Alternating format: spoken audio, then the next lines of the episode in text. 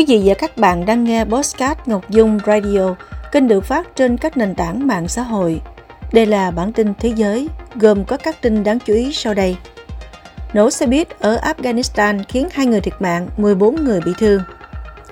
Biến đổi khí hậu, thành phố New York đối mặt với tình trạng thiếu tuyết kéo dài. Biến đổi khí hậu gây khó cho các thành phố bọt biển Trung Quốc.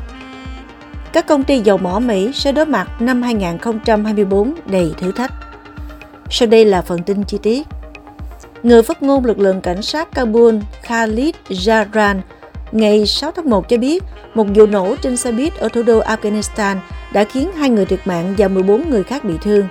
Bên cạnh đó, ông Khalid Jadran cũng cho biết những người bị thương đã được đưa tới bệnh viện và cảnh sát đang điều tra vụ việc.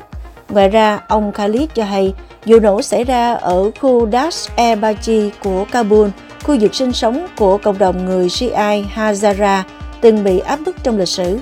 Tính từ ngày mười ba tháng hai năm hai nghìn không trăm hai mươi hai, thành phố New York đã trải qua sáu trăm chín mươi hai ngày ghi nhận lượng tuyết dưới hai phẩy năm mươi tư xăng-ti-mét đo tại công viên trung tâm Central Park ở quận Manhattan.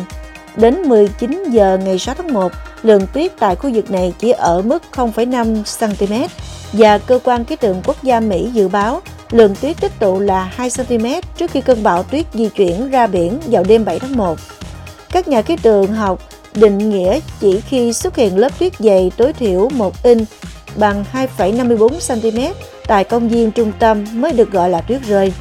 Chuyên gia khí tượng quốc gia Mỹ Mark Sernach nhận định tình trạng tuyết rơi nhẹ kéo dài trong thời gian qua có khả năng tiếp diễn kèm theo mưa. Thống kê cho thấy vào mùa đông năm ngoái, lượng tuyết trung bình đo được là năm phẩy tám mươi tư xăng-ti-mét tại thành phố New York, mức thấp nhất trong lịch sử ghi nhận được ở một thành phố từng chứng kiến lượng tuyết dày tới hơn ba mươi xăng-ti-mét.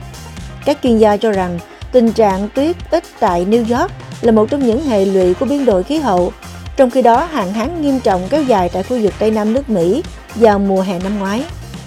Tháng chín năm hai nghìn không trăm hai mươi ba, cư dân thâm quyến Autumn Farm buộc phải ở nhà gần hai ngày mà không có nước hoặc điện khi cơn bão Saola đổ bộ vào miền Nam Trung Quốc kèm theo lượng mưa kỷ lục.